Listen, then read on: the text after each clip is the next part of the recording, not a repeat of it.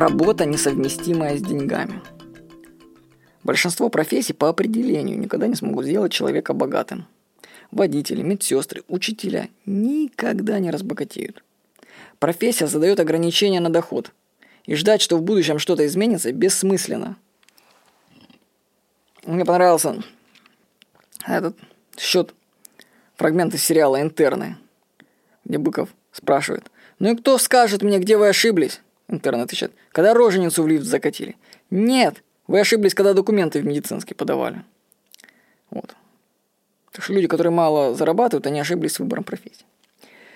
Если хочешь стать финансово независимым, то нужно заниматься тем, что хотя бы допускает возможность денег получения.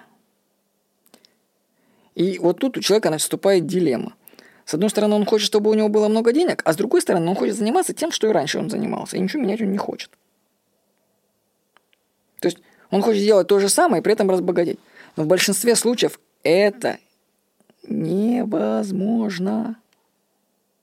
Как водителю автобуса разбогатеть, если он будет продолжать сам сидеть за баранкой руля? Поймите такую вещь. Большинство работ, ну, они просто по определению, просто по определению, они несовместимы с деньгами. И нужно менять деятельность.